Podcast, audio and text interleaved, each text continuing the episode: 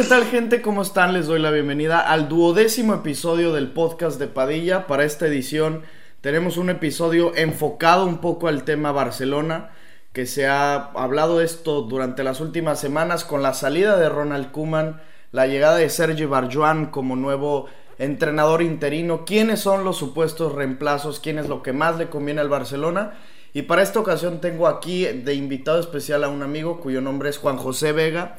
Es aficionado blaugrana, es aficionado culé y por eso eh, ha venido con nosotros al podcast de Padilla para hablar un poco de eso. Juanjo, ¿cómo estás? Bienvenido y gracias por aceptar la invitación. No, hombre, muchas gracias Santiago, este, gracias por estar aquí en el podcast y pues a ver, para hablar qué ha pasado con el Barça y las últimas noticias de esta semana.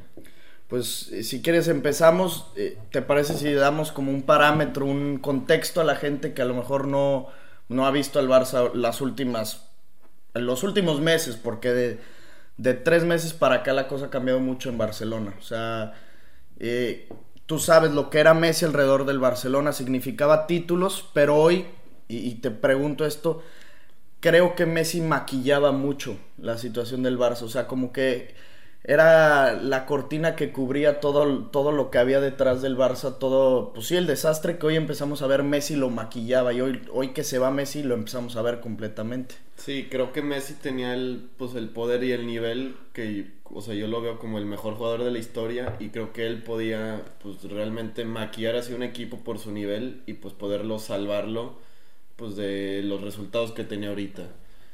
¿Desde cuándo dirías que o sea, ¿desde cuándo crees que el Barça ya no es nada y que Messi empezó como a, maquillarlo? ¿Desde la salida de Luis Enrique con Valverde o ya un poquito más acá con Setién y, luego Kuman? Yo creo que viene todo este, desde la salida de Luis Enrique. Yo creo que de ahí viene este, el declive y pues desde ahí en Champions y así no, pues ni a una final han podido llegar. Sí, y lo trasladamos con Luis Enrique o hablamos de entrenadores, o sea, Luis Enrique Valverde, Setién y Kuman, pero esto es, o sea, hablamos de la salida de Luis Enrique con Bartomeu ya. O sea, Bartomeu llega creo que 2015, una cosa por el estilo. Entonces es con Bartomeu con quien empieza este declive, con fichajes gastando todo el dinero del mundo, sin que rindan estos futbolistas. Pero no sé, güey, o sea, es que me parece que, que aún así, con todo este desastre que ya lo mejor empezaba, mínimo se maquillaba no solo con Messi, todavía estuvo Neymar un tiempo, estuvo Suárez, eh, se llegó a una semifinal de Champions League que se pierde con el Liverpool, el 4 a 0 que nadie se olvida, pero creo que ayer todavía teníamos sensaciones de un Barça, pues algo similar a lo que era Guardiola en su época. Sí, pero ahí también pues teníamos, o sea, estaba Messi en el Barcelona, que realmente pues ese nivel o sea, es un jugador que realmente te... Bueno, regresamos después de una pausa obligatoria porque hoy es 31 de octubre, vinieron los niños a tocar a pedir dulces de Halloween, pero me decías, Vega, de, de que Messi maquillaba y sobre todo ya aún y con que se llegó a una semifinal de Champions en el 2019. Sí, te digo que bueno, creo que ahí estaba todavía Messi en un gran momento, todavía estaba Iniesta, que levanta mucho en la media, Rakitic, Busquets también en muy buen nivel y creo que ahora pues este siguen o sea siguen hay jugadores ya muy grandes que creo que ya tienen que pedir la salida del equipo o sea lo, que los que llaman como los becados o sea las vacas sagradas que son los intocables que, que si lo trasladamos a nuestro país en México lo vemos en la selección con Guardado con Ochoa y no estoy diciendo o Héctor Moreno y no estoy diciendo que sean malos pero simplemente pues ya también viene un cambio generacional y es algo de lo que pide la afición blaugrana con Xavi. O sea, yo sé que me estoy adelantando, pero es lo que se pide. Pues sí, una, un rejuvenecimiento de la plantilla. Que sí, que creo que en eso Kuman este, tuvo algo bueno, que porque le dio mucho, mucho juego a los, o sea, los más jóvenes, que fue Pedri, él fue el que empezó con Pedri. No, él lo trajo, pues. Ajá. Está Gaby ahorita, este, bueno, lo, el nuevo ficha, Eric García, este, no sé, Demir, hay varios jugadores que pueden tener buen nivel para el Barça en un futuro. Sí, y hay otros, o sea, por ahí también Nico, que empezó ahorita la temporada medio jugando algunos partidos con Kuman. Desde Setién estaba Ricky Puig, que... Y Ansu Fati. Y Ansu Fati, o sea, son, sí son varios y sí hay. Creo que de los que estamos hablando, dijimos Eric García, un central. también está por ahí Mingueza. Araujo. Mingueza, Araujo, o sea, en defensa hay. Luego si te vas arriba está Pedri, está Nico, está Gaby y súmale a un Frenkie. Frenkie, Que sí. Frenkie, pues podemos decir, es holandés, viene de más temporadas jugando, pero tiene 24 años. El problema creo que pasa más en el ataque. Podemos decir Ansu Fati, pero un delantero centro no hay. Sí, creo que es lo que falta, es un punto, un Suárez, lo que era un Suárez para este equipo. Y que traen lo mismo, o buscan traer lo mismo con Agüero, pero traen a un Agüero ya desgastado. O sea, traen a un Agüero de 33 años, que es más o menos lo que tiene Suárez ahorita. Sí, y que bueno, pues ahorita ya está con sus problemas del corazón. Sí, Quién sí, sabe sí. qué vaya a pasar. Y, y que ese, o sea, ese pedo, el problema del corazón, pues no. Pues ahí sí no te puedes meter, no es como decir de, de las críticas a Coutinho, las críticas a Embelé, que son frágiles, que se la pasan lesionados y que son un desperdicio. Pues sí, lo de Agüero Sí, no, no puedes entrar ahí. no puedes entrar ahí, pero bueno, seguimos con, con poner más o menos en contexto a la gente. Lo que pasa es, eh, lo hemos hablado varias veces en el canal, sobre todo a la salida de Messi. Llega un presidente nuevo en el 2015, Josep María Bartomeu, en donde estaba todavía un Barça en gran momento. Después de. Llega este presidente en un interinato, en el 2015, creo en enero, y en esa temporada se consigue el triplete con Luis Enrique. Se gana Champions, Liga y Copa del Rey, eh, estando la MSN, Messi, Suárez y Neymar. Y entonces, como fue un interinato y se gana el triplete, pues la afición y todos los socios eh, pues, del Barça deciden renovarlo o deciden darle ya la confianza para ser el presidente del Barcelona. Porque pues después de ganar un triplete, pues serían pendejos si no le dan la confianza. Entonces le dan la confianza y empieza Bartomeu, teniendo mucho dinero el Barcelona, a fichar. Traen a Coutinho, traen a Dembélé, traen a, a Griezmann, pues traen a varios futbolistas que, que los pagan muchísimo dinero por ellos y que al final no terminan por rendir, aunque sí prometían rendir. Pero creo que el problema no es que los hayan fichado, sino el problema es dónde dejabas los que ya tenías. O sea, tenías a un Neymar, tenías a un Messi, tenías a un Suárez, que, que creo que no te hacía falta jugadores de ese estilo, de, de- esos Coutinhos, de esos eh, de esos Dembélés, porque sí tenía un equipazo el Barça realmente. Sí, creo que en vez o sea, que claramente son buenos fichajes, son muy buenos jugadores, no era lo necesario, no era lo que creo que necesitaba el Barcelona. Este, yo creo que ahí fichar, no sé, un central para, no sé, tenerlo ahí de banca por Piqué, que ya, ya es más grande ahorita. Creo que eran fichajes más importantes que se pudieron haber hecho. Y eso fue lo que hoy le empezamos a recriminar a, a Bartomeu. Y aparte de solo de los fichajes, de empezar a gastar, pues el Barça ya no ingresaba tanto, porque el Barça empezó a, a tener una época de crisis, por así decirlo, en Champions, con eh, la remontada contra Roma, contra la derrota de la Juventus, luego viene la de Anfield, luego viene en el 8-2 contra el Bayern, o sea, son muchos fracasos que eso si lo vemos en lo deportivo, pues es tristísimo. Pero si también lo, lo trasladamos a lo económico, puta, peor. Porque la Champions son premios importantísimos. No te sé decir bien el dato, pero ganar un partido de cuartos de final son como 5 millones de euros. Sí. Entonces, eh, que el Barça pierda por goleadas y no avance cuando tenías prácticamente asegurado el pase a la siguiente ronda, monetariamente también son pérdidas importantes. Sí, creo que ese también fue un gran problema del Barcelona. Este, por eh, también mucho fue por el, o sea, gastar tanto. O sea, creo que se gastó mucho dinero cuando no necesitaban gastar, yo creo que tanto para traer a sus jugadores. Sí, sí, sí, exacto. El, el gasto innecesario, luego también invirtió muchísimo en, o sea, mucha gente piensa que el FC Barcelona solo es el fútbol club, Ah, pero no hay equipo de balonmano, hay De equipo de básquetbol, o sea, hay muchos otros equipos y también en ellos invirtió Bartomeu, que está bien porque muchas veces como el Barça, el equipo de fútbol es el que deja dinero, es el llamativo, es en el que está Messi, otros presidentes se habían olvidado de los otros equipos, que no, pues es un club en el que in- involucra varios deportes y eso creo que hizo bien Bartomeu, pero también no proporcionar el gasto con respecto a lo que ingresan los otros Los equipos. Sí, claro. Ya, O sea, es muy sencillo, es gastó más de lo que ingresaba, punto. Y por lo tanto, crisis. Y entonces, después de esta crisis, sale Bartomeu, dimite Bartomeu después de unos meses, que habrá sido ya, ya en pandemia, que, que, la afición pedía que saliera Bartomeu porque se empezaba a escuchar de una crisis muy fuerte económica del Barça, una deuda de mil millones de euros.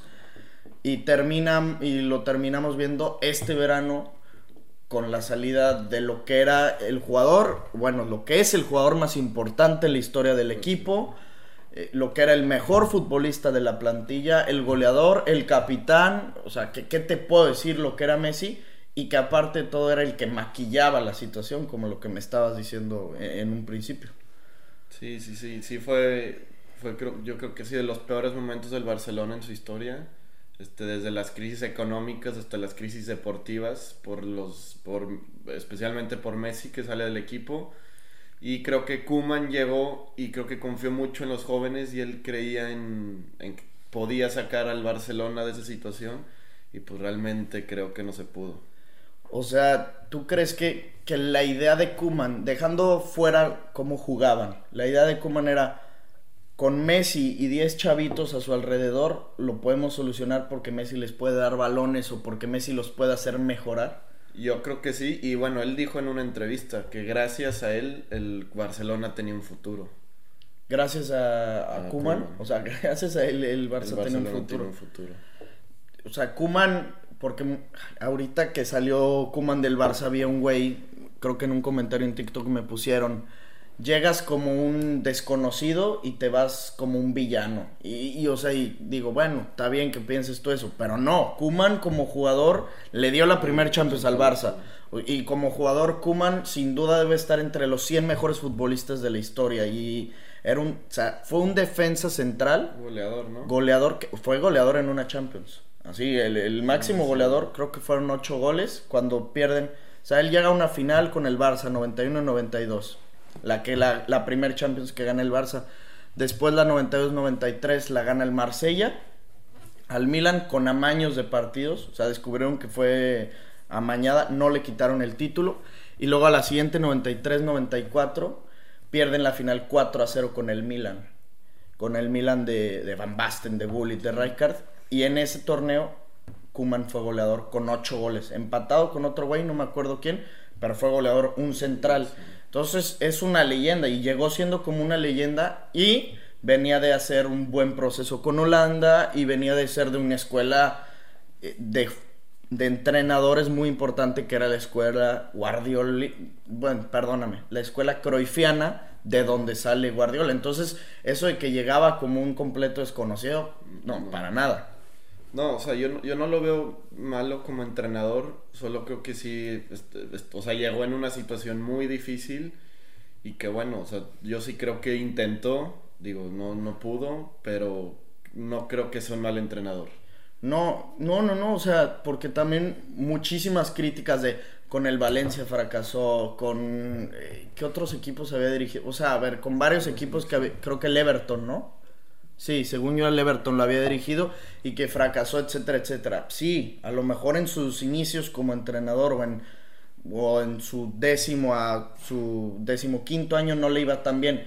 Pero como llegó al Barça, tenía a Holanda entre lo más alto de Europa después de que no habían clasificado ni a la Euro El ni al. Mundial. Y era, pues sí, una generación holandesa de lo que él intentó con el Barça, de jóvenes. O sea, ¿cuántos de los jovencitos del Ajax estaban con Kuman triunfando? Sí, sí, yo lo veo como buen entrenador, pero como digo, no, no, o sea, creo que ya el, el Bar- no pudo sacar al Barça, o sea, fue mucho ya para él. Y también creo que, yo siempre lo dije, era más un tema de actitud. No sé cómo lo ves tú. Yo sentía ya, ah, y sobre todo al final, como todo este, sí, esta temporada, lo veías, a lo mejor por el tema Messi o así, lo veías como, como cansado, güey. O sea, yo lo veía como apático, así la misma cara de, de enojado, la misma cara de, sin sentir nada, iba si ganaban 3 a 0 o si perdían 5 a 0. Sí, también siento que se, no sé, que se metía mucho a lo mejor con la prensa, o sea, de las críticas y todo. Y hay un ejemplo, es, bueno, Luis Enrique cuando lo critican, bueno, he visto que lo critican mucho en España. Y una vez le preguntan él y él dice, es que es que realmente yo no leo lo que ustedes hablan, o sea, a mí no me importa lo que ustedes digan de mí. Y creo que a lo mejor a Koeman le faltó algo más de eso, o sea, pues, enfocarse en su trabajo y no ver lo que los periodistas estaban platicando. Sí, sí, como que perdió la cabeza en ese sentido y, y él mismo lo reflejaba porque lo vi en Bangal cuando fue entrenador de, del Barça, fue entrenador del Barça como tres años, por ahí de, a los inicios de siglo, como en el del 99 al 2002, una cosa así. Y cuando Bangal empieza a tener malos resultados, la prensa lo empieza a criticar porque había traído a varios holandeses a Patrick Kluivert, a Philip Cocu, a varios holandeses y lo habían criticado de, de, pues, estás trayendo a tus amigos, casi, casi. Y cuando Van Gaal renuncia, o cuando lo corren, no me acuerdo si renuncia o lo corren, llega, se para y empieza a todas las preguntas que le decía, decía, buenos días amiguitos de la prensa, buenos días amiguitos de la prensa, con su, pues, sí, su acento holandés. Y hace un mes, o sea, todavía que no corrían a Kuman, pierden, creo que fue contra el Benfica, y al día siguiente llega a una rueda de prensa y se sienta y se empieza a cagar de risa. Y lo único que decía era, o sea, empezó la, la rueda de prensa diciendo, buenos días amiguitos de la prensa, y se ríe y dice, como decía Luis Van Gaal, o sea, como diciendo, yo también me voy a ir, ¿sí me entiendes? Como burlándose de, y a lo mejor está bien que se burle de la prensa, que no le que no le, le tome la misma seriedad a la prensa que al aficionado porque son diferentes, pero no te enganches, porque este güey, como tú dices, estaba enganchándose con la prensa. Sí, yo creo que ese fue un error muy grande porque pues, realmente, o sea, tú eres el entrenador, no, no tienes por qué estar enfocándote en si juegas mal, si juegas bien, si estás ganando, no, pues tú enfócate en eso, no en lo que la prensa esté diciendo de ti. Y, y, y también en eso de lo que dice, te pregunto, ¿te acuerdas a principios de temporada? O más o menos como esa, sí, a principios de temporada que dice Kuman con la prensa. Yo creo que el ganar la Champions es algo imposible.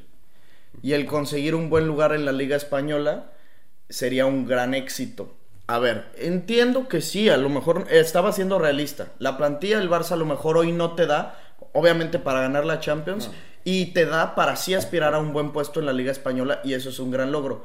Pero tú como entrenador, tú como la figura, tú como el referente, no les puedes transmitir eso a los jugadores. No, y mucho menos siendo, o sea, tus, o sea, tus jugadores siendo muchos jóvenes, pues no sé, creo que les puedes inspirar más, o sea, de que pueden llegar a algo grande.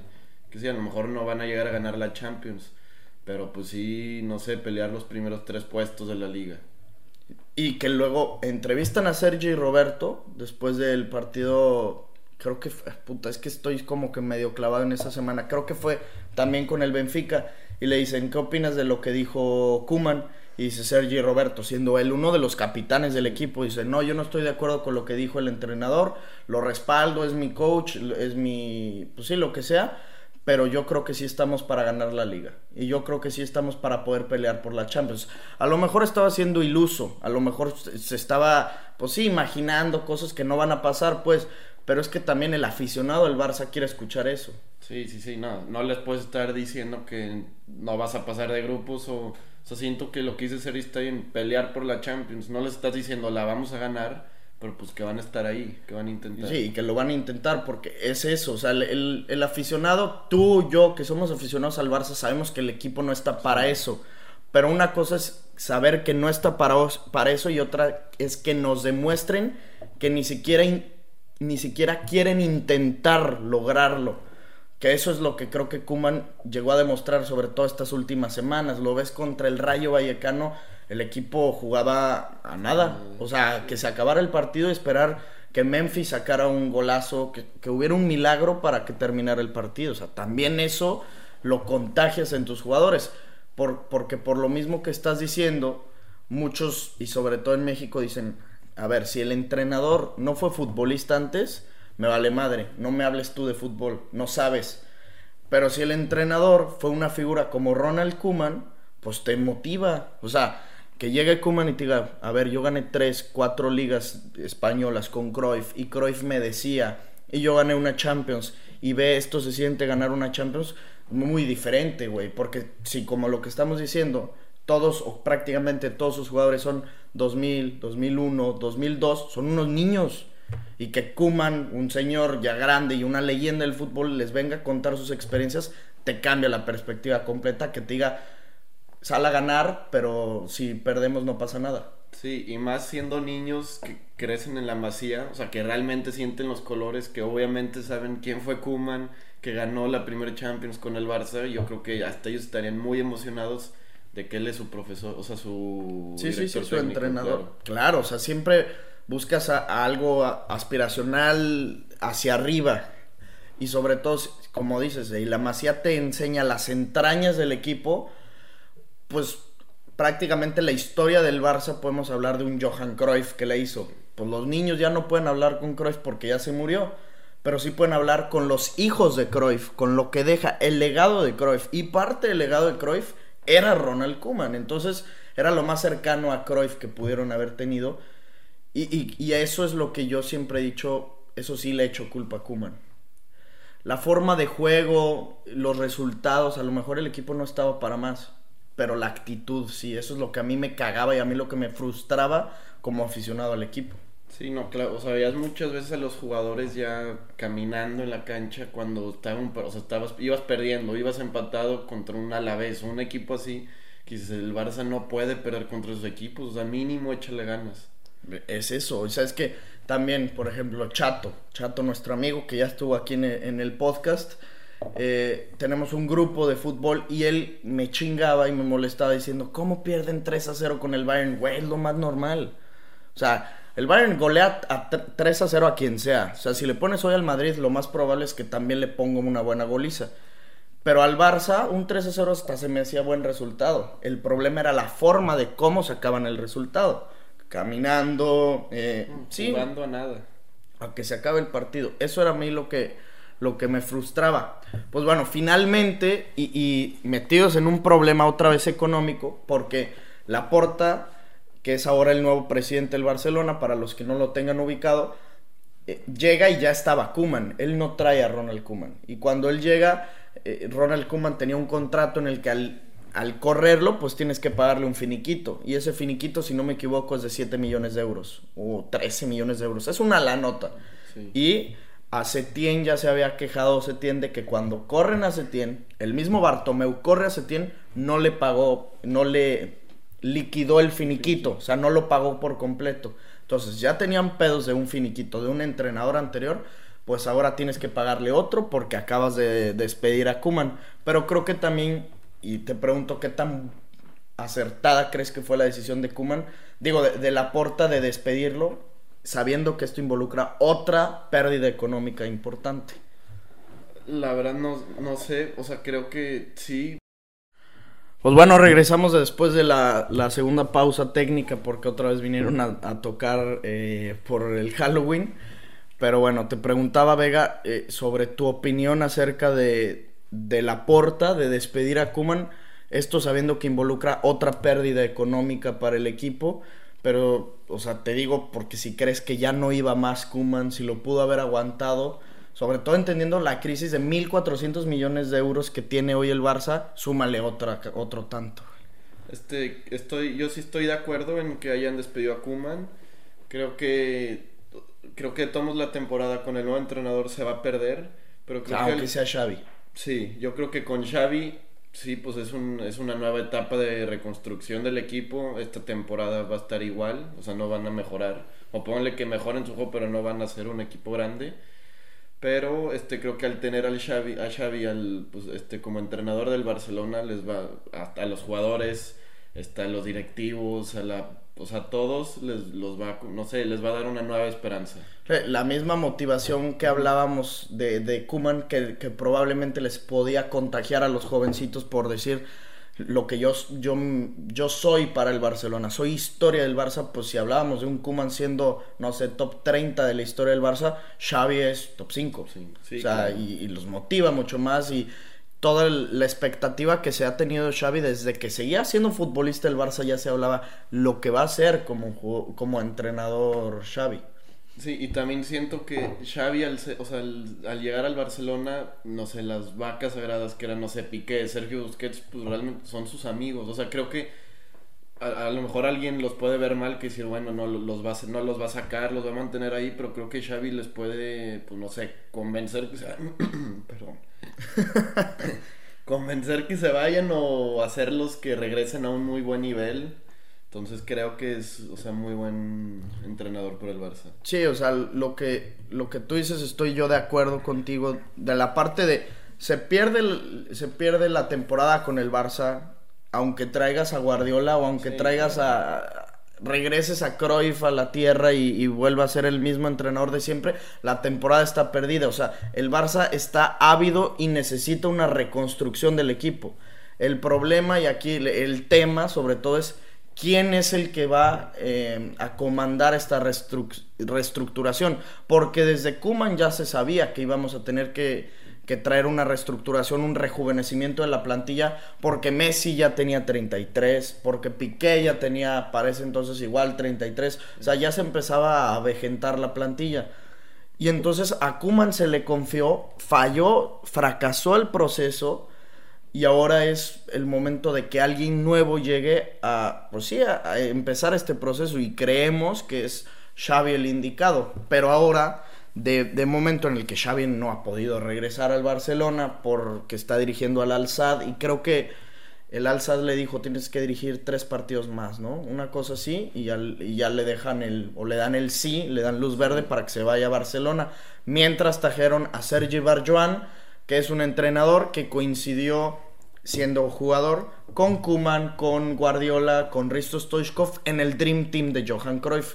Entonces, tiene la misma, pues sí, la misma escuela cruyffiana. Entonces, ¿cómo lo ves ahora para que sea el entrenador interino del Barça?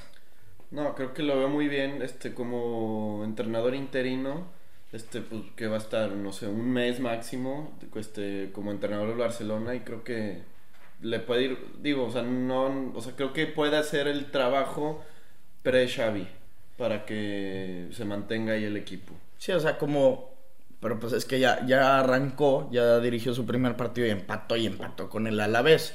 O sea, yo creo que, que para lo que tienen a, a Sergi Barjoan ahorita, además de pues aguantar a que, a que lleve Xavi, es mantener más o menos la misma línea que llevaba Kuman.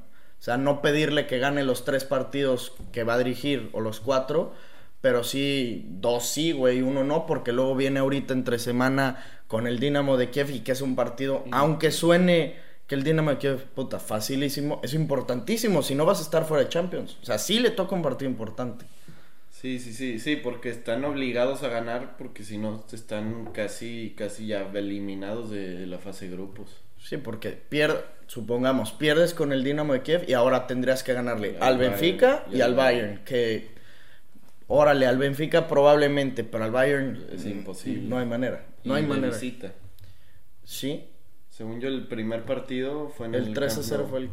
Sí, es cierto, fue en el Camp Nou. Y con Benfica ese sí es en casa.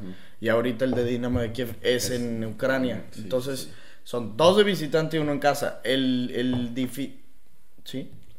No, sí, sí, sí. Dos de, de visitante y uno en casa. Y el visitante es el difícil. Entonces puta, está, está, está difícil la situación para el Barça en ese sentido.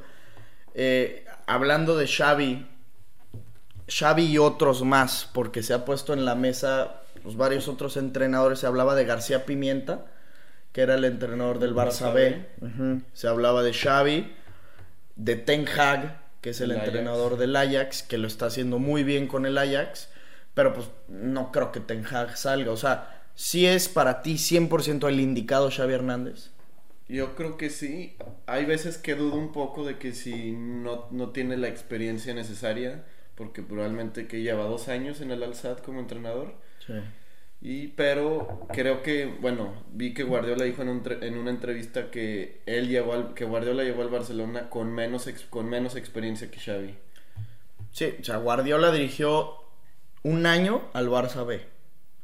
O sea, es diferente la experiencia. A lo mejor lo de, lo de Pep era un poquito menos eh, público, porque del Barça B no se habla tanto como seguramente en Qatar se habla del Al-Sad. O es más fácil de, de ver al Al-Sad que lo que es ver al Barça B en esa época. Pero sí, Guardiola dirige un año al, al Barça B y de ahí salta al, primer equipo y llega con unos huevotes y corre a Ronaldinho y corre a Deco y le da la 10 a Messi y en su primera temporada ganan el sextete. Esa vara está muy alta y está imposible también porque, o sea, sí, entiendo, hay que atribuirle muchísimo del crédito a Pep. Pero, llegó... tenías a Messi y llegó después de que Rijkaard había ganado en el 2006 una Champions con el Barça. Y que tenías a Diño, y que tenías a un Messi jovencito, y que tenías a Puyol en un buen momento, a Rafa Márquez. Hoy a Xavi le tocaría un Barça completamente diferente al que le tocó Pep. O sea, porque estoy seguro, y también estoy seguro que tú piensas lo mismo, que en el momento en el que Xavi llegue, luego, luego, ¡pum!, a compararlo con Pep. Y no, güey, son, son diferentes contextos de cómo agarran al equipo. Sí, muy diferentes y aparte con muy diferentes jugadores. O sea, no, o sea, Xavi no llega al equipo con las estrellas que tenía Pep cuando llegó. No, y, no tenía la misma, eh, la misma crisis eh, económica. O sea, yo creo que si hoy Xavi llega al Barcelona, no es, no es solo para consolidarse o formarse como entrenador, sino también por amor al equipo, porque hoy no creo que sea un atractivo para ni para los jugadores ni para entrenadores, para nadie ir al Barcelona. Sí, yo creo, o sea, yo creo que ahorita los entrenadores es el peor momento hasta como jugador, yo creo que también, o sea, yo creo que los nuevos fichajes que quiera hacer el Barça, no sé, en invierno o en verano, va a ser muy difícil porque, a ver, una estrella ahorita no creo que esté muy convencida dice el Barcelona de ahorita. O sea, desde que podemos hablar de una, no va a haber tanto dinero como te lo puedes llevar en, en el Manchester City, en el París, aunque esos equipos no tengan tradición y aunque tú de chiquito le ibas al Barcelona, porque ahora pues ya las nuevas generaciones de chiquitos les tocó Ronaldinho, les tocó el mismo Messi, el misma época de Guardiola, pues el Barça generó muchísimos aficionados a raíz de eso. A pesar de eso, pues dice, si no me van a pagar bien o si voy a estar peleando por entrar a la Conference League, pues sí prefiero irme al Manchester City o al Paris Saint Germain. Sí, o sea, sí está muy complicado. Yo creo que va a ser mucho de cómo trabaje Xavi y Laporta para, no sé, que era, o sea, no sé, convencerlos con un buen proyecto de equipo. O sea, de, no sé, al futuro. Pero tú como aficionado vas así de, con los ojos cerrados a confiar en lo que haga Xavi. O sea, decir, dos temporadas, si esta no se clasifica a Champions y a lo mejor eh, en Champions pues quedas eliminado en octavos de final, que siga Xavi. O sea, aquí sí apuestas a, confiar 100% en el entrenador. Sí, esta temporada realmente, aunque no entre ni a Champions, creo que tiene todo el derecho, o sea, pues no sé, todo lo que ha vivido el Barça, él va a llegar en el peor momento, yo creo que es muy complicado, casi imposible que puedas levantar a ese equipo y meterlo a los primeros dos, a pelear por la liga. No creo que, eso es muy difícil. O sea, para ti, ¿quién gana la liga? ¿O, cómo, qué, equipos más bien, qué equipos ves por encima del Barça o crees que terminen por encima del Barça en, en esta liga? Bueno, el Real Madrid, Atlético, Sevilla. La Real va de. No sé si siga de líder, pero está en primero o segundo lugar por ahí. Sí, también la Real. Y ponle a lo mejor, no sé, un Athletic de Bilbao. No sé cómo vaya ahorita en la liga. Según yo, X. O sea, ¿crees que el Barça cae como en sexto, séptimo? Yo le puedo dar hasta a lo mejor al quinto. Quinto es Europa League. Creo que a lo mejor al quinto puede entrar. Es que equipos que andan bien ahorita, el Betis anda muy bien. Perdió 3-0 con el Atleti, pero andaba muy, muy bien el, Betis. Eh, por ahí también, pues como te digo, la Real Sociedad de líder, que eh, empata de último momento con el Athletic Club, pero eh, está ahí en los puestos más altos. Y el Barça hoy, al menos al día de hoy, lo vemos en la novena, la novena posición de la tabla de la liga. Sí, también creo que todos los equipos vayas en último lugar o en primer lugar, cuando juegas contra el Barça, juegas diferente que contra los demás. O sea, vas, pues no sé, o sea, es el Barcelona.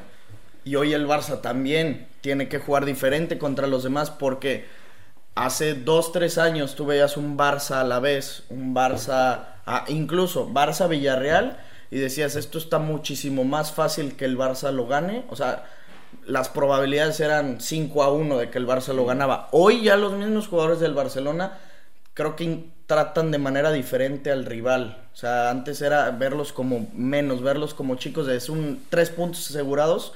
Hoy al contrario, o sea, el Rayo te sacó los tres puntos. Sí, y también ahora esos equipos aprovechan, o sea, ven al Barça pues, pésimo y, o sea, ya, ya no se achican, o sea, ya están jugando contra un equipo igual que ellos. Ándale, exacto, y sobre todo por la juventud de, de los mismos jugadores que ya no hay experiencia y los experimentados o están lesionados o creo, al menos, o sea, ¿qué experimentados hay en el Barça?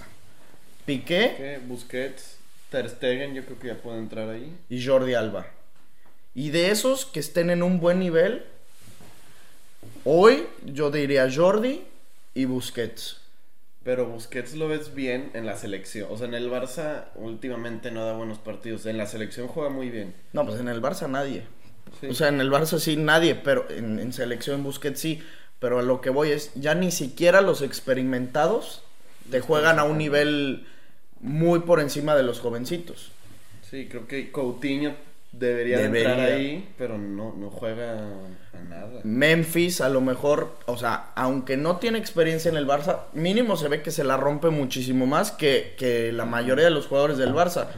Y, y, que tienen toda la vida jugando ahí. O sea, el mismo Piqué. Yo entiendo lo que es Piqué para el Barça. A mí nunca me ha caído bien porque siento que habla mucho más de lo que juega. Pero lo que hizo esta temporada sí es admirable de que está ganando el mínimo, eh, o sea, el salario mínimo para un jugador de la Liga Española. Lo mínimo, para que pues el Barcelona pueda ir relajarse un poquito con el tema del salario. Pero de todas maneras, lo que está jugando Piqué esta temporada es terrible. Aunque anotó el primer gol y el único que va en Champions del, del Barça. Pero para mí Piqué o sea, es la principal carencia en defensa del Barça. Incluso creo que estaría mejor Eric y Lenglet o Eric y Ronald Araujo, Ronald y Lenglet, quien sea. Yo neta Piqué lo veo fatal, güey.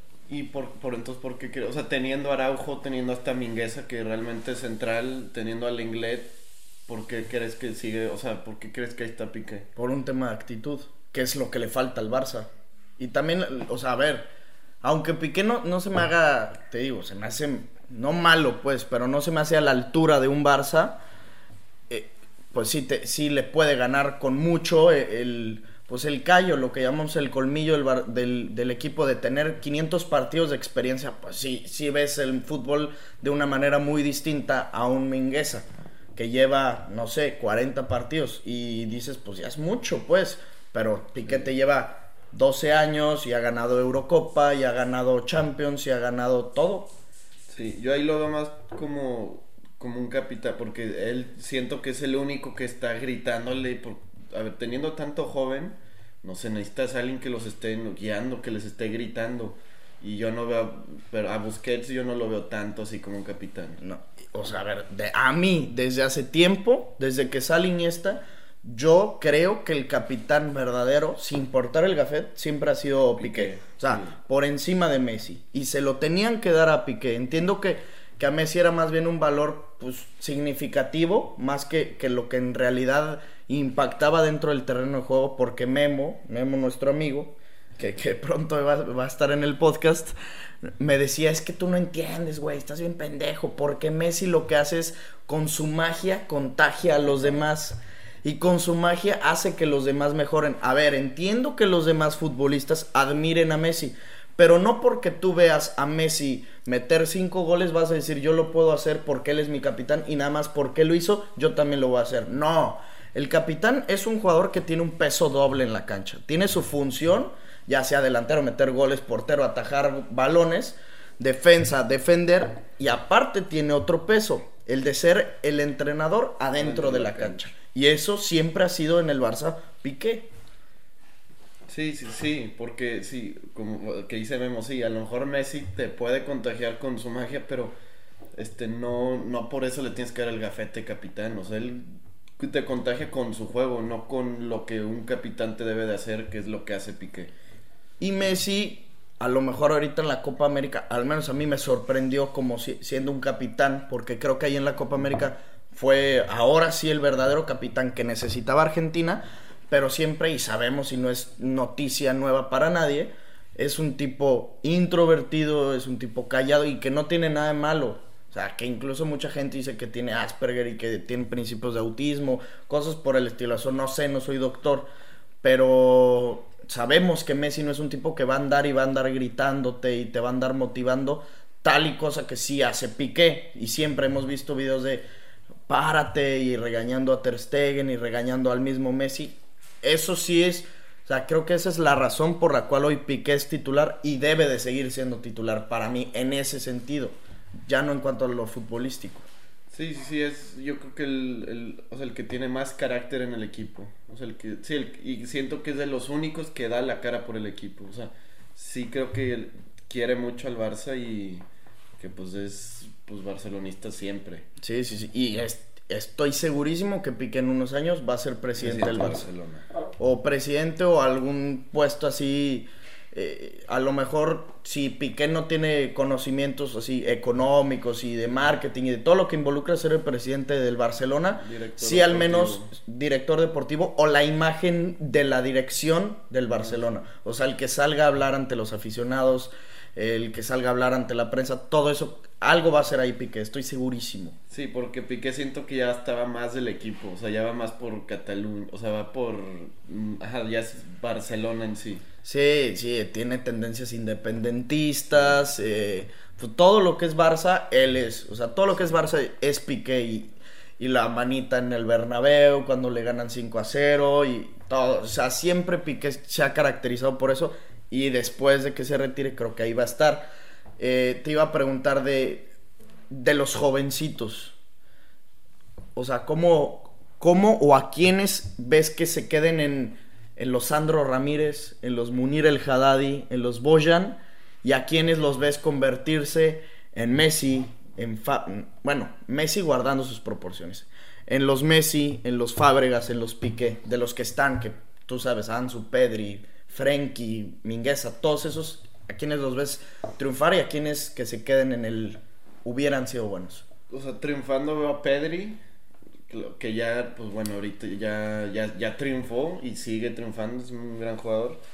A Gaby creo que también puede triunfar, en el que siento que dudo es Enrique Puch, porque, bueno, es más grande que ellos, el que ya tiene 20 22, yo creo. Sí, creo que es 99. Ajá, a él veo que todavía a lo mejor puede, pero ya apuesto por él que no sé, se va a ir a, no sé, a Garcen, a un equipo. Sí, no, no en el Barça, No, pues. ajá. Sí, yo veo. Y. No, bueno, Ansu Fati yo creo que sí puede ser una gran estrella para el Barcelona. No, no un Messi, pero. Y otro, otro que crees que se cae en el camino, en el promeso, o sea, ya me dijiste Ricky, y otro más, eh, Nico. Nico Sánchez. Nico González. Nico González, él sí pues, no ha jugado mucho, pero es que también son muy chavitos, o sea, tienen 17 años. Sí. O sea, todavía no. O sea, no llegan a la edad cuando Boyan o Sandro Ramírez se fueron del Barça, que ya jugaron al principio, pero luego. Sí, se fueron apagando se poco fueron a apagando. poco. Sí, porque es, o sea, sí es un tema complicado, es un tema de presión y también al estar en el Barcelona los reflectores van mucho sobre de ti y escuchaba yo ahorita a un comentarista de ESPN en el partido contra el Alavés y decía va a entrar el mejor jugador del mundo en Twitter, Ricky Puig, y le preguntaban, ¿cómo que el mejor jugador de- del mundo en Twitter? Y decía, sí, porque en Twitter todo el mundo lo alaba y todo el mundo dice que Ricky Puig y que va a ser el nuevo Xavi, que va a ser buenísimo, así, pero en la cancha pues ni lo meten. O sea, dice, debe tener muchísimos problemas con los entrenadores, o sea, a lo mejor el tema era Kuman, pero a Ricky Puig todos nos lo venden como la gran cosa y a lo mejor dentro de la cancha no, y que no coincido completamente con él, pero sí creo que los reflectores pues te pueden marear y puedes perder el piso y puedes terminar siendo una promesa fallida por lo mismo, de que te alababan tanto que al final decepcionas. Sí, y creo que sí. O sea, entiendo que a lo mejor el problema de que Ricky no jugaba era por Kuman. Pero, digo, Kuman sacó a Pedri, o sea, él lo trajo y lo puso a jugar a Gaby, pues en su. también. A Nico, A Nico, yo creo que a Ricky hay likes también. a Elias Moriba, cierto. Entonces, ya ahorita veo, o sea, algo vio en Ricky que por eso no lo metía. O sea, no creo que haya sido solo porque no se le caía mal o no. Creo que también algo futbolísticamente por eso no lo metía. Sí, y que a lo mejor eh, se equivocó. Ajá, sí, de sí, eso no sabemos, a lo mejor se, se equivocó. Te iba a decir de, de Xavi Hernández, el Barcelona, o sea, a futuro, tú ya me hablas de, de una confianza al 100%. ¿Cuánto, ¿Cuánto tiempo crees que pase para que volvamos a poder tener un Barça hacia el tope? Porque no es como en otros deportes. O sea, por ejemplo, ahorita que, que estuvimos hoy hablando muchísimo de la NFL, Creo que la NFL al, al tema del draft, de subir y bajar y que hoy estás arriba y mañana estás abajo, como que es más bien un ciclo. Es muy, muy cíclico Sí, la sí, tienes- NFL. tienes o sea, los temporadas. Patriotas tuvieron muchas temporadas muy buenas y estoy seguro que poco a poco van a ir hacia abajo. Los Seahawks tuvieron temporadas impresionantes con Russell Wilson, con Marshawn Lynch, con el Legion of Boom y hoy están abajo. En el fútbol puedes durar 20 años hasta arriba. Hoy el Barça está hasta abajo. ¿Cuánto tiempo crees que tarde en regresar y si crees que es con Xavi? Yo creo que sí es con Xavi. Mi única duda que tendría es su poca experiencia, o sea, sus dos años de entrenador en el Al Sadd. O sea, creo que si hubiera tenido más años, si hubiera llegado, no sé, en cinco años, sería muy buen entrenador. Pero, hay una necesidad de sí, que llegue. Pero sí está esa necesidad y pues ojalá pueda. O sea, yo, yo creo que dos, yo le daría año y medio. O sea, est- esta media temporada que va a entrar y a lo mejor otra. Pero ya después yo creo que ya va a tener que tener resultados. O sea, ya para como la 2023, 2024 empezar a exigir ya título de liga. Sí, por- porque creo que sí hay jugadores. O sea, dijeras, no, no hay jugadores, pero bueno, o sea, tienes a Araujo, Eric García, este, en la defensa, Mingueza, está Gaby, está Pedri, está Frenkie. O sea, realmente tienes jugadores. Memphis creo que tiene 27, 28 años. O sea, ¿cuánto le queda a Memphis? Era también algo que platicaba, de hecho, en el primer episodio del podcast con Daniel Gironés. Él me decía, o sea, no es por tirarle al Madrid. Hoy el Madrid está acá y el Barça aquí. Son, es abismal la diferencia que hay hoy entre el Madrid y el Barça. Pero el Madrid, espérate dos años para que tengan crisis de, plantilla. Porque Modric, 36. Benzema, 34. Kroos, eh, el mismo Courtois ya no es un chavito. Carvajal, o sea, sus jugadores dentro de tres años ya van a empezar a tener esta misma crisis del Barça y no se ve en cantera algo similar a lo que sí hay, pues en la Masía, lo que estamos diciendo. Sí, ahí lo que el Madrid puede tener es que puede fichar jugadores. O sea, el Barça. Ahí no, sí hay dinero. Y, y Mbappé ya viene. Sí, o sea, va a llegar Mbappé, entonces ahí te va a quitar un peso de encima grande en la plantilla porque ya vas a tener allá tu delantero cuando no esté. O sea, ya no va a estar Benzema y va a estar Mbappé por 10 años, o sea, por mucho tiempo. Sí, 10 o hasta más. Ya para cerrar, la última pregunta y la que siempre le hago a todos los invitados del podcast. Yo sé que tú ves otros deportes, y no solo uno más. ¿Qué regla o qué actividad, qué pues, tradición de otro deporte traerías al fútbol? Yo traería lo, lo que es el VAR, o sea, que el VAR se usara cuando, como es el NFL, que el entrenador es el que pide cuando haya revisión. El challenge. Ajá. No que siempre se hay, o sea, no que siempre se tenga que revisar la jugada. O sea, como si hay posible penal, se checan siempre. Yo siento que se podría hacer que el entrenador, no sé, como, o sea, pidiera la revisión nomás, que si no, no se revisaran. ¿Y lo harías como, como pasa en la NFL o, o pasa en En el tenis, tenis. que tienes tres oportunidades de, de pedir un challenge al partido? Sí, que si la ti- o sea, si estás bien, no te quitan, pero si estás mal, te lo quitan. Te quita. Es que en el tenis es te quitan el challenge, ¿no? Y Sí, en la NFL es te quitan un timeout. Sí. O sea, el castigo de, del NFL es muchísimo mayor que el del tenis. Pero pues es que en el tenis que te pueden quitar. Sí, no, no te pueden quitar puntos. Sí, no te pueden quitar puntos. Varios me han dicho ese mismo, te lo juro. Un, un chingo me han dicho lo de, de implementar el, el challenge, pero no me, no me habían dicho el quitar el, el bar. Pero pues si no, no, no pueden coexistir. Ajá, no, pues no, es que no estás quitando el bar, o sea, estás usando el bar solo cuando te lo pide la revisión el entrenador. Sí, porque muchas veces también están checando cualquier cosa que... Y, y, también... paras el juego. Y paras el juego, le quitas el, el espectáculo al fútbol, lo que es la, pues sí, la raíz del deporte, también el tema de los fueras de lugares, que si son clarísimos, así de, ya hay, no sé, esta distancia entre el defensor y el delantero, y lo notó el abanderado, no, tiene que terminar la jugada, y ya luego marcar el fuera de lugar, pues también estás desgastando al deportista, o sea, e- eso también yo no estoy de acuerdo. Pero bueno, Juanjo, te agradezco que, que hayas venido al podcast, que hayamos hablado de- del Barça un poquito de lo que viene a futuro. Pues esta fue pues nuestra opinión, no sé si quieras agregar algo más. No, pues ojalá, ojalá pueda resurgir otra vez el Barça de hace unos años y ojalá sea con Xavi. Pues ojalá que sí, te agradezco mucho por, por, aceptar la invitación. Pues bueno, los invitamos gente a que se suscriban al canal de YouTube, a que dejen un like, a que comenten, sobre todo porque eso hace que el algoritmo de YouTube nos ayude a crecer y, pues nos va por ahí a, poner en la página principal de otras cuentas. Entonces los invitamos a que hagan eso. Ya saben, el próximo miércoles tendremos un, un episodio especial y también creo que ya se los había comentado, se vienen episodios diferentes hablando de otros deportes, sobre todo ahora que es el cierre de la NFL, o bueno, estamos a la, a la mitad de la temporada de la NFL, se viene el cierre de la temporada de la Fórmula 1, de eso traeremos, traeremos invitados especiales para hablar un poco de eso, pero bueno, por ahí nos estamos viendo el miércoles, les agradezco. Este fue el duodécimo episodio del podcast de Padilla hablando con Juan José Vega sobre el Fútbol Club Barcelona. Saludos y hasta luego.